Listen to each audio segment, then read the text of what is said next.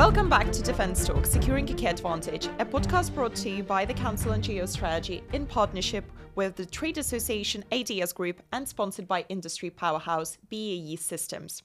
Every two weeks, our podcast discusses key questions that shape defence, technological and national security agendas in the U K and explores the main themes in British defence in the context of intensifying geopolitical competition.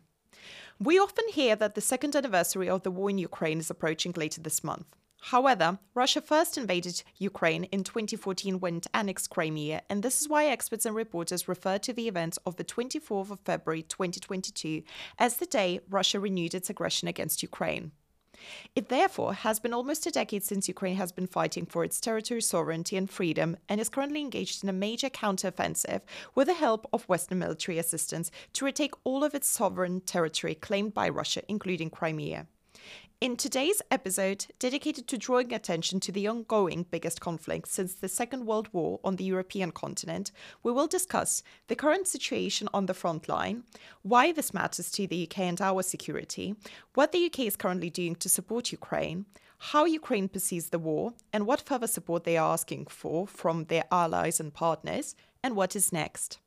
I'm Victoria Starik simulin, co-founder and director of strategy at the Council on Geostrategy, and I'm absolutely delighted to be joined by Andy Start, Chief Executive of Defence Equipment and Support at the Ministry of Defence, and Mark Galeotti, world-leading expert on modern Russia.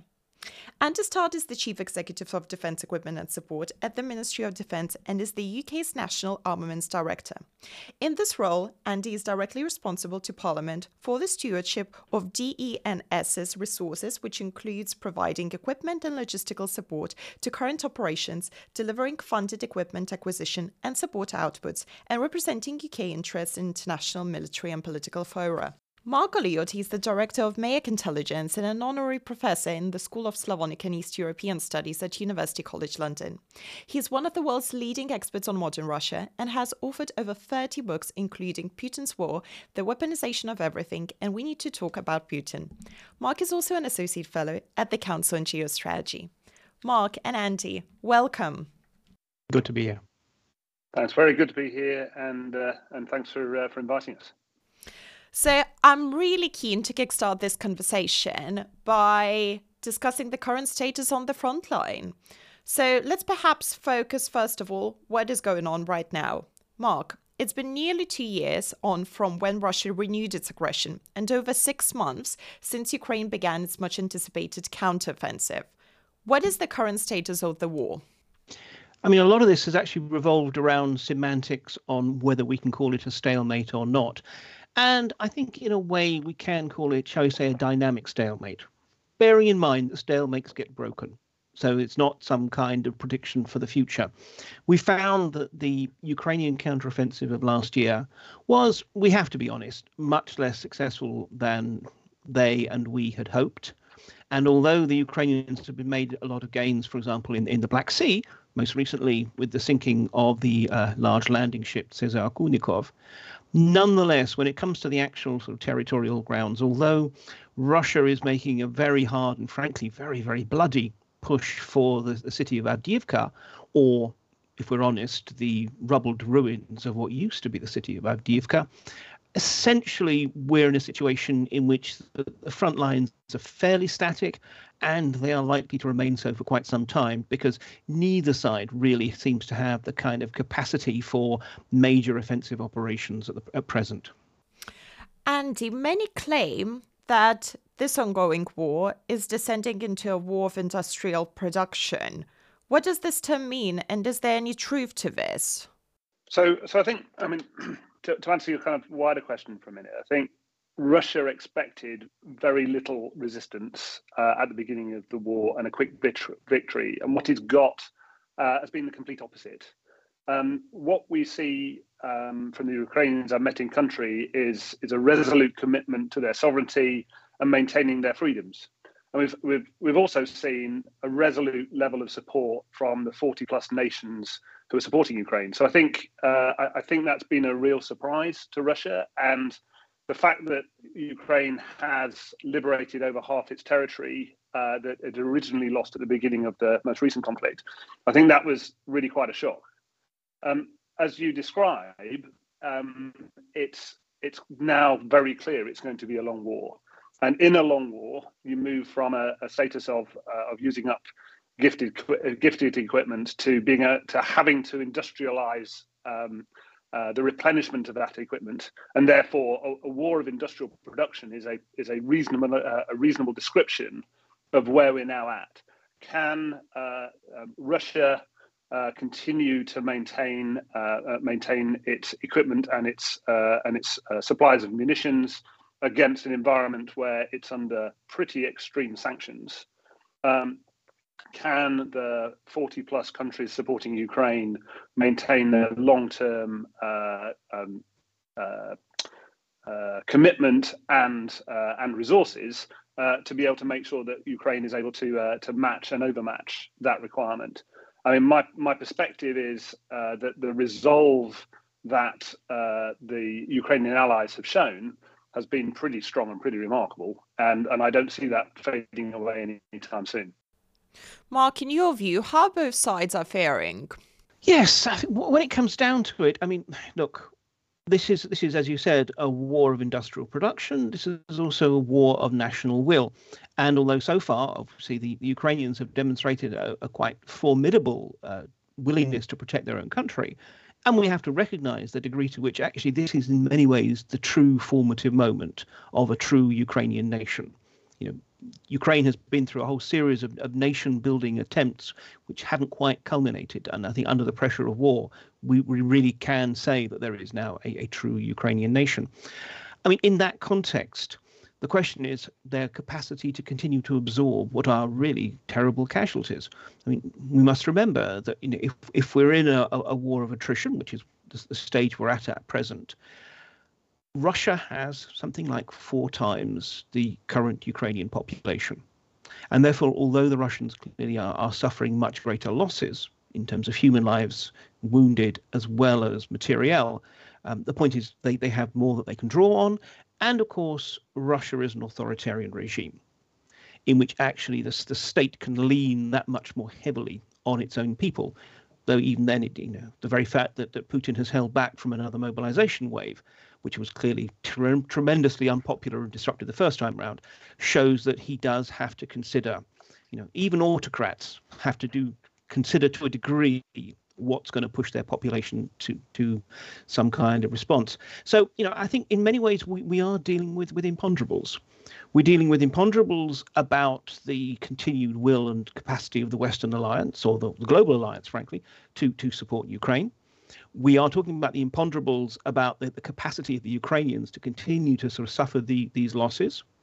I mean, it's interesting that at the moment, one of the kind of real hot button issues in Kiev is a new law on cons- on conscription, which in many ways became the sort of the, the final straw that broke the relationship between President Zelensky and his former commander-in-chief, General Zaluzhny. And also, the, the final element is, of course, the the, the uh, vicissitudes of, of the battlefield. I think we're, we are in a situation where, like it or not, almost certainly twenty twenty-four will, for the Ukrainians, be a building year, with the idea that come twenty twenty-five, they will be in a much stronger position in terms of their, their materiel, their preparedness, their training and so forth, to launch another major counteroffensive. But that's that's a very hard thing for, for, for any country to actually cope with. The idea that all the privations, all the problems that they're currently suffering, they're going to have to to suffer for at least a year before they even have the hope of making some kind of real movement on the battlefield. So this is this is very much, as I say, I, I think a point where we have to balance the the competing, no, not the competing, the, the the separate indices of the sort of the objective factors. How many troops have they got in the field? What kit have they got, and so forth, with the very subjective ones about the continued national morale, the will, and just simply the capacity of the Ukrainians to fight.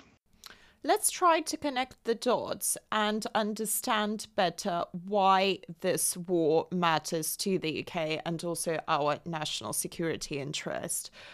So, Andy, in your view, does the U K and European security, or even perhaps global security more widely, is it threatened by Russia's war against Ukraine, in your view? Um, well, I think um, certainly uh, the U K government and the U K Ministry of Defence um, in the recent uh, Integrated Review and Defence Command Paper refresh sets out that Russia, Russia is probably the most pressing threat to European security, um, and it's, uh, it, it states the criticality of making sure that um, uh, Putin and others uh, understand that uh, that we will stand together with our allies when people uh, when people are prepared to flout the international rule of law and national sovereignty. Um, at a uh, at a policy level, that's really clear. Um, at a kind of more visceral or personal level, I think um, all, all of our nation's values stand up for um, driving peace and prosperity. In fact, it's it's the mission of U K defence to uh, to to protect the nation and help it prosper. Um, so, working with our allies to help them do the same is is for me an obvious human thing for us to want to need to do. But if we're being more selfish, Uh, and we're being more uh, d- just parochial about what what does it mean to us, I think I think it's helpful to recognise that the conflict so far has mass- massively destabilised international trade. It has driven in, it has driven inflation. Uh, it has it has affected every family in this country and every family across Europe. Um, and and so restoring Um, international borders and restoring uh, a peaceful environment uh, and being clear to anybody who wants to uh, um, think that uh, um, international adventurism, or however you wish to, to describe um, Putin's ideas, um, are just not acceptable. I think you've got to contain that dynamic um, because of the knock-on consequences. And, and if you play it the other way around and say, you know, what are the consequences of of, uh, of Putin being successful?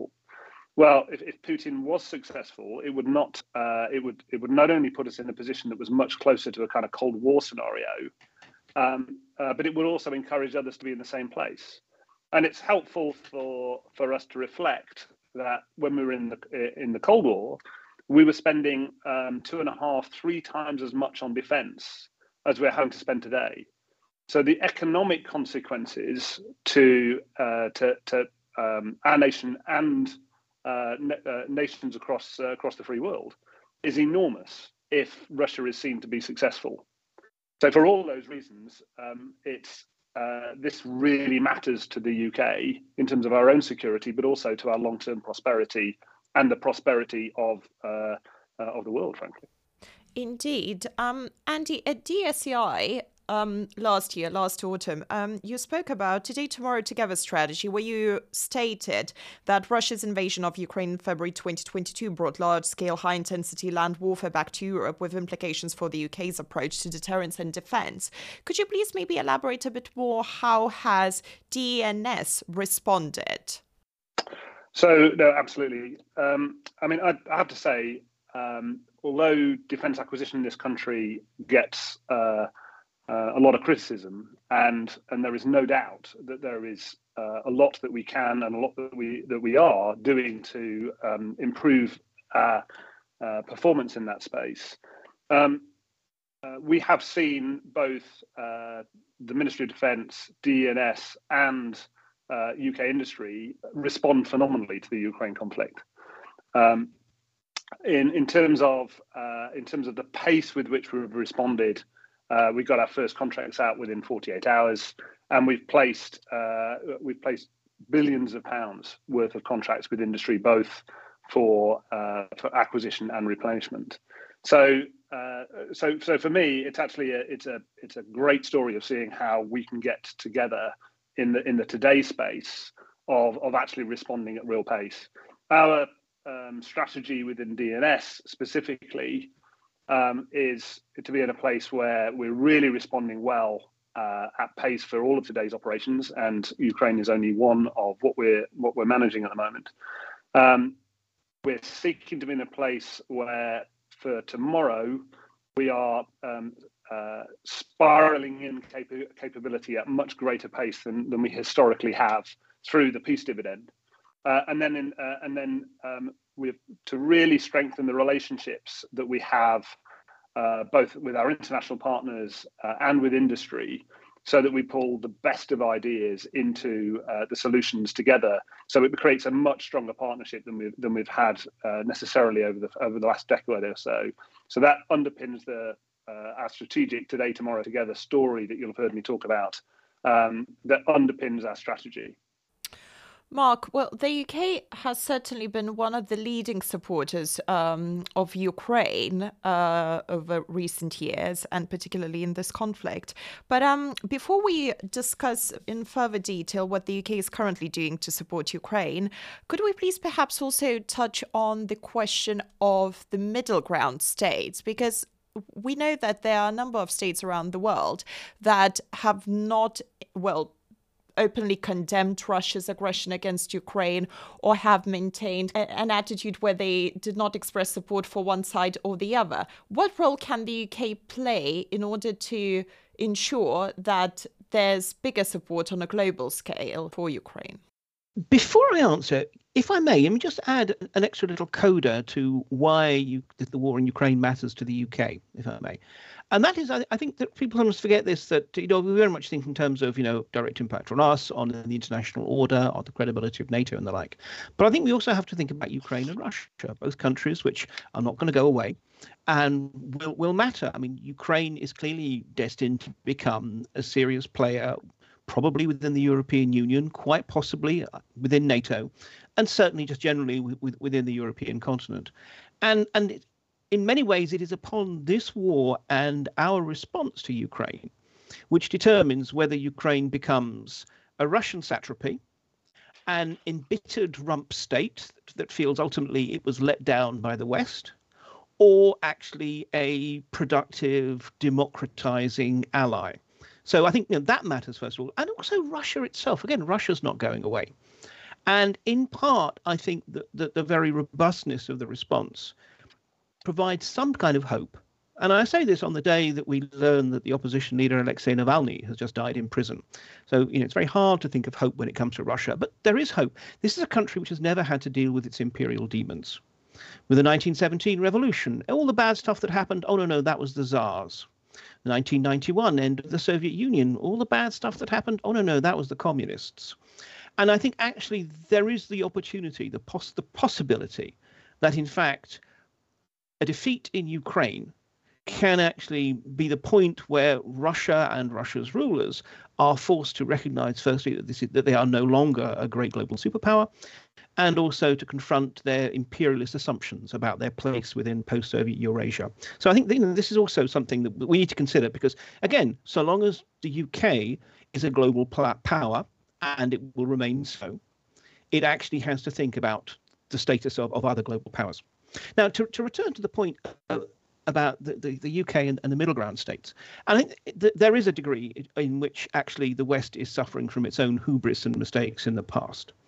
There is a sense, frankly, amongst many countries, and especially in the global south, that essentially we we care about Ukraine because it's European, and we, we haven't really cared about them, that, that we have been hypocrites and the like.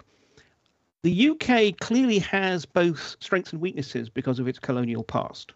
I mean, the weakness is precisely it lends, you know, it, it can be very easily portrayed by the Russians, as it is, as still a sort of essentially a, a pith-helmeted colonial power trying to tell other countries what to do. And the Russians are making a very, very effective, frankly, push to talking to what they call the world majority, um, exactly to try and present themselves as just simply pushing back against an American-dominated Western hegemony. But on the other hand, we also have to recognise the degree to which the U K does have unique links with, with countries all around the world. And not just purely historical ones, but current ones, trading ones, security ones as well. I mean, one can look at things like AUKUS, which are okay with much more kind of tra- traditional allies, but but they show that actually the U K is operating on a global level. And I think we we frankly, for the first year or so of the war, I've got to be honest, we neglected that. We assumed that the the transparent moral correctness of the Ukrainians' position and our support for it was enough. Well, no. In, it, it's a it's a nasty old world out there. We actually have to show how this connects to to other countries' interests. And I think, again, you know, we have seen the U K and particularly obviously the F C D O in this case begin to actually step up to the challenge and make the point that in fact a a world in which might makes right is actually a very uncomfortable world for a lot of other countries, and that therefore even if they don't actually care about Ukraine, they should care about the wider implications for the international order and international law if Ukraine loses. Can I can I just build a little bit on uh, on both your question and Mark's comments? You, you, you talked about the middle ground states. I think uh, I think what is interesting is just how many states are in the very clearly supporting Ukraine for the reason uh, for for, uh, for the reasons of upholding international law. Um, uh, we uh, I'm privileged enough to be the National Armaments Director, who sits within the Conference of National Armaments Directors in NATO, and as I, I've I'm an industrialist by background. I've been in this role eighteen months. Um, so I, so I, on my first outing in the uh, in the NATO uh, floor plate, I could I could almost feel the acceleration that was happening in the room as as NATO accelerated from a place where uh, the the Cold War uh, post Cold War peace dividend had, had meant that its role was not uh, was not strong, to a place where it, it absolutely understood its place in the world. And I could see uh, the nations accelerating into needing to lean into the problem. Um, and what was really exciting for me was it wasn't just uh, the NATO uh, nations recognizing that NATO needs to make sure that it, it had strong, uh, had, had strengthened its position and its borders. But I, I could see a coalition of the willing, well beyond just the thirty-one plus one nations in NATO, um, but many, many others around the world leaning into the Ukrainian problem. Um, I I also get, as, as as Armaments Director, I get to sit in the Ukraine Contact Group, which is the collection of countries who are working together to support the Ukrainian effort. And the pace in the Ukrainian Contact Group um, uh, of National Armaments Directors was quite phenomenal. Um, particular plaudits to uh, to my counterpart in the U S, Doctor Bill LaPlante, who galvanised uh, a speed of decision making amongst uh, amongst a coalition of the willing. It was it was a privilege to be part of, as you saw uh, countries uh, mobilise through that change process. So I think that I think um, I think both NATO should be proud of the way that it uh, it uh, st- stood up and supported, and more widely, I think the international community should be um, should celebrate the fact that it, uh, that. Uh, Uh, their response was galvanised and at pace to try to maintain the international rule of law. Yes, well, we certainly have stepped up to, to the challenges, as Mark referred to it um, a couple of minutes ago. Um, and and the U K has proven to be one of the leading countries when it comes to direct support to Ukraine. So a House of Commons Library research briefing from January twenty twenty-four states that the U S is the largest provider of military assistance to Ukraine as of December twenty-seventh, twenty twenty-three. And since the start of the Biden administration, the U S has provided forty-four point nine billion dollars in security assistance. And then following the U S, it is the U K who's one of the leading donors to Ukraine. So we have pledged almost twelve billion pounds overall to Ukraine so far. And of course, well, it's not uh, it, it's not only military assistance, but that, of course, includes um, lethal and non-lethal weaponry, um, training programs and medical equipment and other basics. So, Andy, you have started uh, a bit elaborating on um, your role as as in the D E and S and also as the U K National Armaments Director and the work done by D E and S more broadly. Um, could you please explain in further detail how your work has contributed to the collective support for Ukraine? Uh, no, absolutely. Um, so um, my team has ended up, uh, to, together with um, some, some really hard-working individuals within uh, M O D main building, um, but my team, uh, led by uh, a new operations director that I stood up uh, when early in post, to uh, to following through the war. I mean, that's that started with Um, uh, gifting in kind, so together with other nations really leaning in and providing absolutely critical equipment. Uh, in the first few days, that was about making sure that uh, Ukraine had um, the anti-tank weapons that they needed to be able to, to stop the initial column uh, of tanks coming in. um, and then has progressed through to uh, to the U K being at the, the bleeding edge of providing uh, um, state-of-the-art capabilities. We were, we were obviously first with first with modern tanks. Uh, we were first with long-range strike missiles, uh, and, and the effects of Storm Shadow, I think, are, are, are quite clear in terms of in terms of really uh, helping the Ukrainians, but also uh, in terms of gifting um, thousands of rounds of ammunition. Um, we've, we've delivered over three hundred thousand rounds of, uh, of artillery ammunition, for example, and millions of rounds of small uh, small arms. Um, on top of that, Uh, we, in the initial phase, uh, we, we, uh, we, we've been maintaining since, actually since the uh, uh, Crimean, uh, the invasion of Crimea, uh, we have been working to support the Ukrainians. And, and part of that is, has been the work that we've done uh, in, uh, train, uh, in supporting the field army uh, and actually meant multiple of our allies in training Ukrainian personnel. So uh, together, we've uh, um, uh, the U K has trained over thirty-four thousand um, Ukrainian personnel since uh, June twenty twenty-two, and for every person uh, that we train, we fully kit them out. And I think people uh, people don't necessarily realise the scale of effort that it requires to provide every one of them with with uniforms, with boots, with uh, uh, with uh, body armour, with night vision goggles. Uh, with med with the medical kits uh, and, uh, uh, and so on, to make sure that they are ready to go into the fight, trained as professional soldiers. So huge amount of work on that that, we, that we're very, very proud of. And then as time has gone on, we've progressed from gifting and training to uh, both rapid acquisition and an enormous amount of innovation with U K S M Es as, as the war has evolved. In terms of rapid, rapid acquisition, we've done over three billion pounds worth of acquisition from, from both U K uh, industry, but also international uh, international supplies, to make sure, recognising that Ukraine is uh, is operating with a mix of Western NATO equipment and legacy Soviet kit.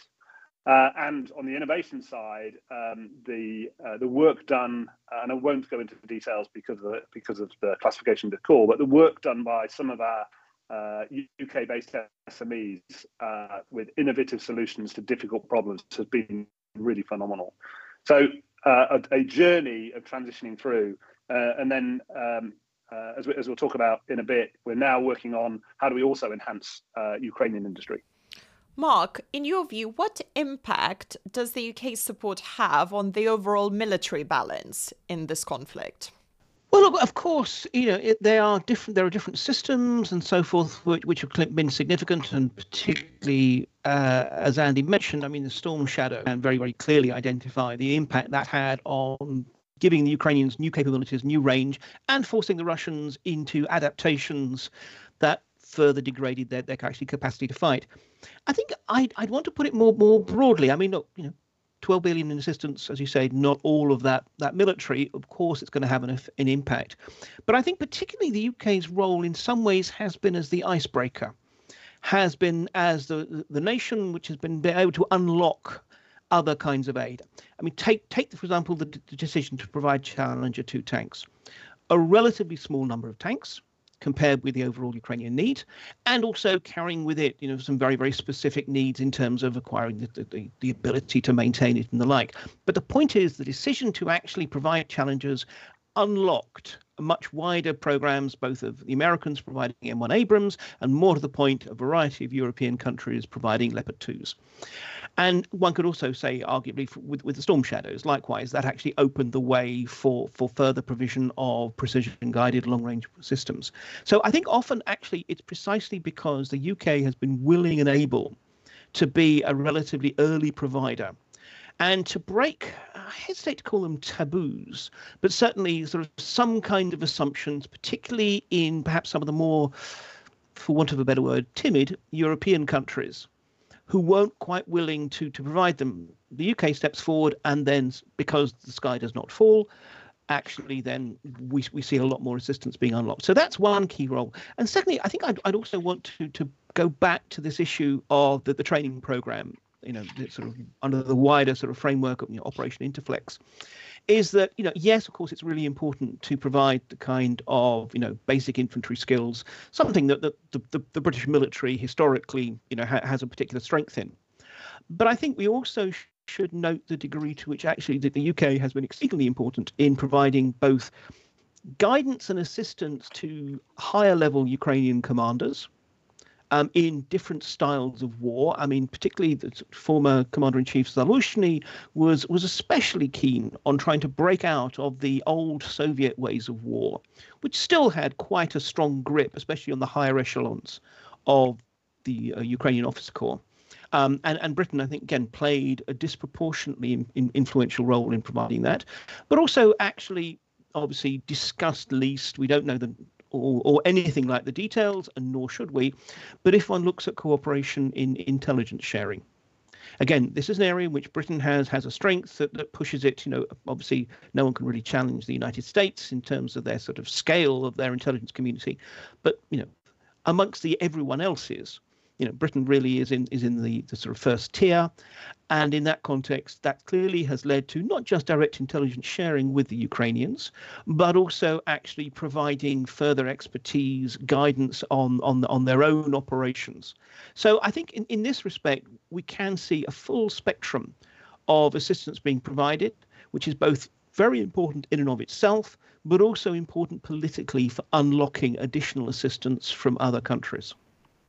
It is, of course, also important to understand the Ukrainian perspective on it. And I would like to touch uh, on what further support the Ukrainians have been asking um, recently from their allies and partners. Andy, has there been a change in focus regarding what Ukraine has asked for over the past couple of months, for example?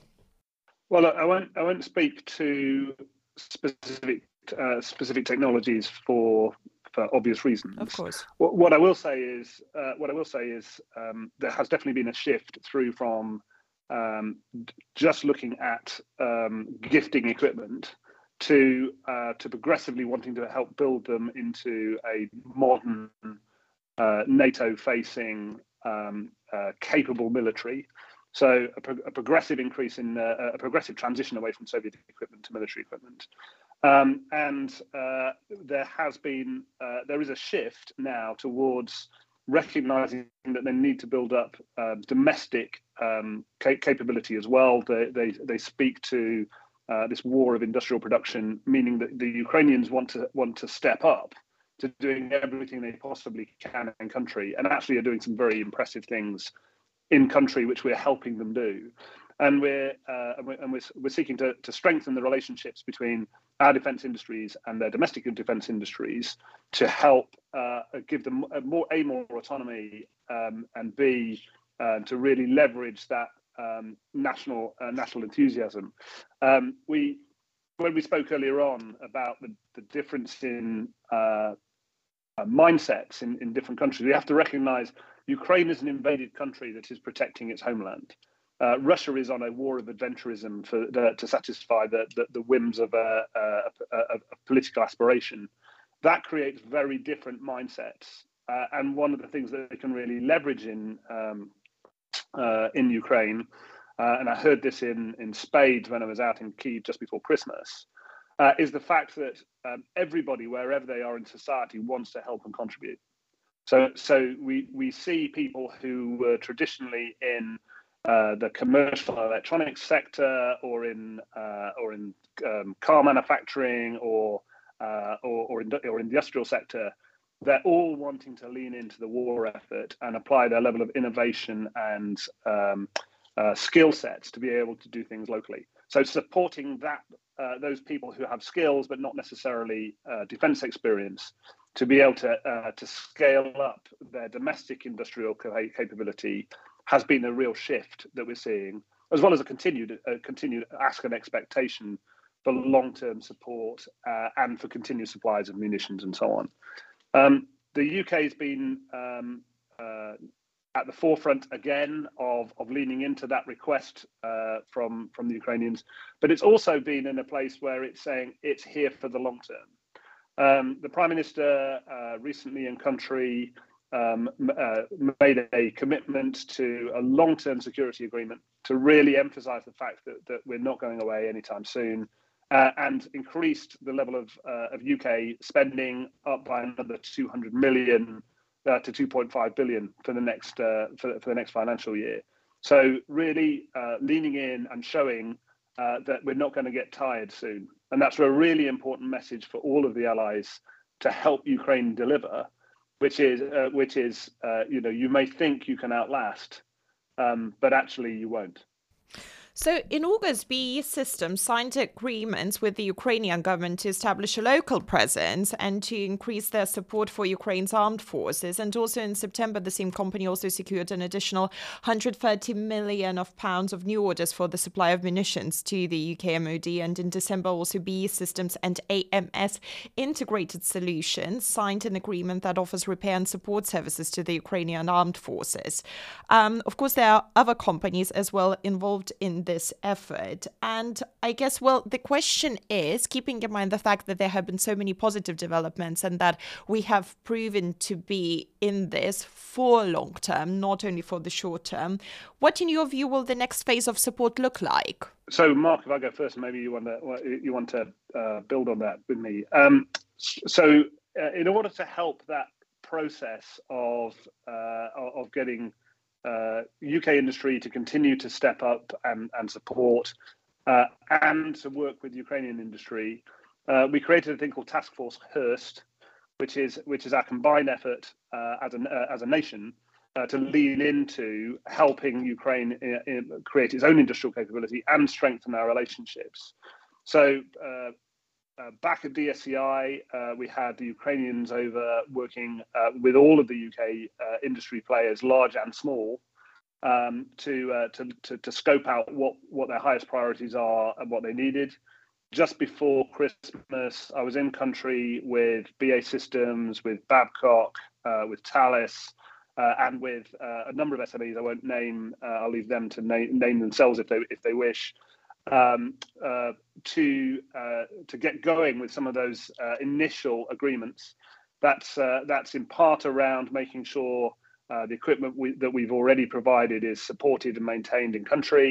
Uh, it's it's also about making sure that we use the intelligence and understanding that's coming back from uh, um, uh, from the conflict and, and feed that into the innovation and technology for new systems. And we're getting uh, getting close connections between Ukrainian Ukrainian businesses, large and small, and U K businesses, large and small, to provide that real uh, real time feedback loop that allows us to innovate. We'll we'll continue to build on that uh, as we go through the uh, as we go through the year, and you'll see more announcements uh, in addition to the ones that you just spoke about as we build that dynamic and relationship. Mark. Yeah, I mean, look, I, I can't obviously speak to the uh, sort of business side of things. So let me just talk, touch briefly on the political side, which is it's interesting that we there is a you know clear commitment in Ukraine itself to, as far as possible, begin to, and, it, and it can, all it can do at this stage is begin to try and emancipate itself from this this requirement to have sort of constant assistance from the West. So, yes, they, they themselves are very, very committed to actually b- building up their defensive industries and particularly moving beyond. I mean, they, they've had this extraordinary sort of voluntarist approach. We've seen this with sort of little workshops being set up in people's kitchens to assemble drones and, and, and the like. Now, that's been a, a real sort of lifeline. But on the other hand, it's not necessarily the basis for a sort of a, a long-term industrial strategy. So sort of moving beyond that. And it's interesting that, that one of the, one of the issues that uh, the former commander-in-chief uh, Zaluzhny raised, which wasn't controversial, was precisely this this need for a, a, a domestic industry. And that reflects, I think, three things.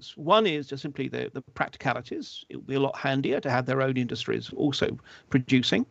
Secondly, external political realities.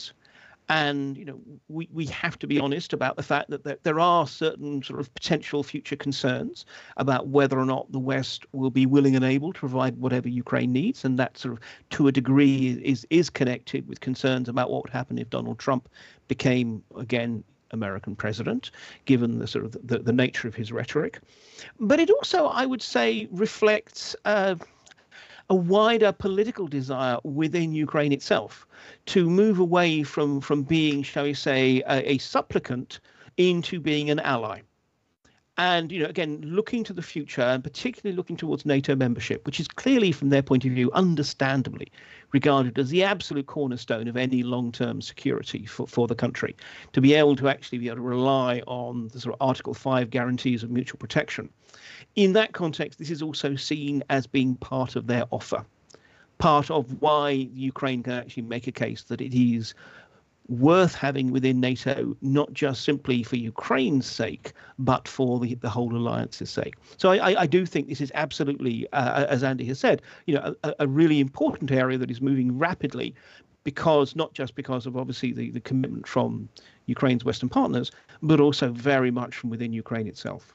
Mark, you referred to um, a potential presidency of Donald Trump in the U S, so I would like to tease out a bit more information from you on this on this question. And of course, there's been a lot of talk about what this potential presidency might mean for the war in Ukraine, with um, risks ranging from reduced support to Ukraine, but also reduced U S attention to Europe and, and its defense, and the U S involvement in the European security.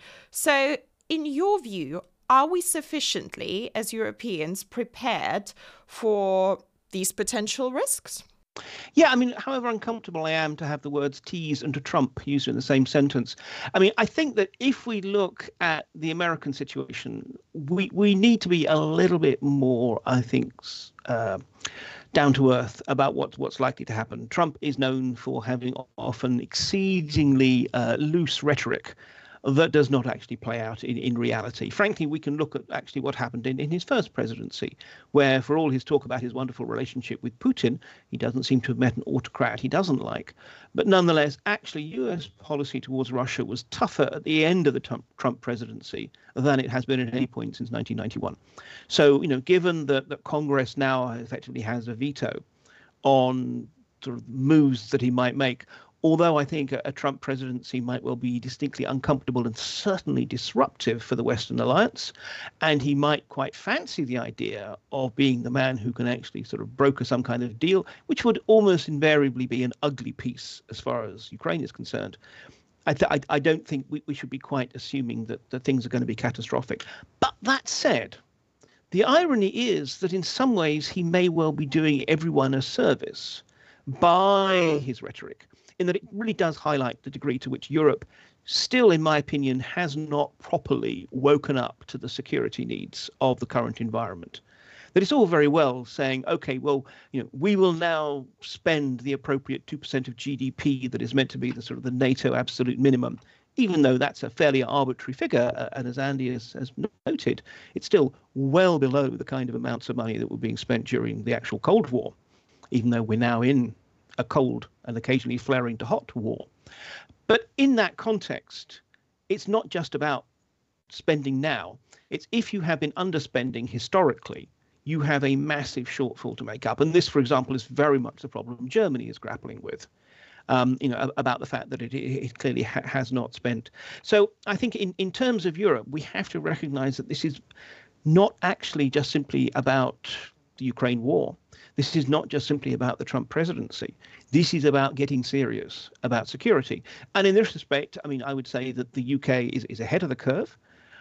It has some particular challenges in that it's still in some ways trying to do it all, you know, maintain a, a, a credible ground warfare component while also, also, you know, actually having a world bestriding Royal Navy and also having a nuclear deterrent.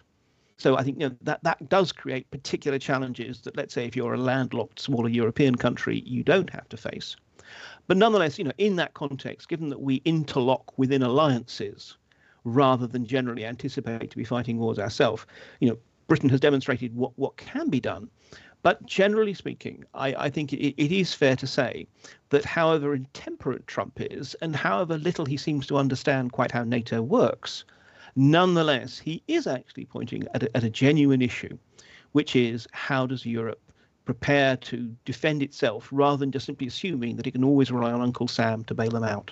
I couldn't agree more. And, well, keeping in mind the fact that we've just discussed how important it really is to become serious about our security, Andy, we, we uh, highlighted that link between the ongoing war um, in Ukraine and how it affects the U K and our security interests as well. So to finish this conversation, I would like to, to ask you the question about how can we make sure that the media and the wider public, most importantly, in the U K maintains its support um, of Ukraine as the war continues? Well, like, I think uh, I think we we do um, what what we are doing together today, actually, which is to help people understand that this is something that really affects them, and it affects their uh, it affects them domestically in terms of their uh, in, in terms of the money in their pocket and how much they're paying for uh, paying paying in their mortgages. Um, And it affects the way of life they want to live. I mean, one of the huge privileges of being British is listening to uh, other nations talk about how brilliant living in Britain is. Uh, it's one of my real pleasures uh, uh, is, uh, is is that I get to travel around the world uh, and talk to people from many, many different nations. And as I do that, um, so many people are envious of the quality of life that we have, the freedoms that we have. Uh, and our democratic uh, and a democratic way of life, and I think we've just got to keep re-emphasizing to people that that is not a uh, that is not something that you hold easily. That is something you hold because you maintain a strong and credible deterrent from people who would wish to take that away from you, uh, and uh, and you work collectively with like-minded nations to create a global environment uh, that that enforces that. So for us, we've just got to keep it uh, relevant uh, to people's individual circumstances and what it means to them. Uh, and the more often that we can do that, the better. Andy and Mark, thank you so much for joining me today for this conversation and for helping our listeners to understand why the ongoing war in Ukraine matters to the U K and our national security interest. And of course, thank you for listening to Defence Talk, Securing U K Advantage, brought to you by the Council on Geostrategy in partnership with A D S and sponsored by B A E Systems. If you would like to submit a question for our next episode, please email them to defencetalks at geostrategy dot org dot U K. And you can also find our our upcoming podcast episodes on our website, w w w dot geostrategy dot org dot U K slash defence talks. Thank you, and until next time.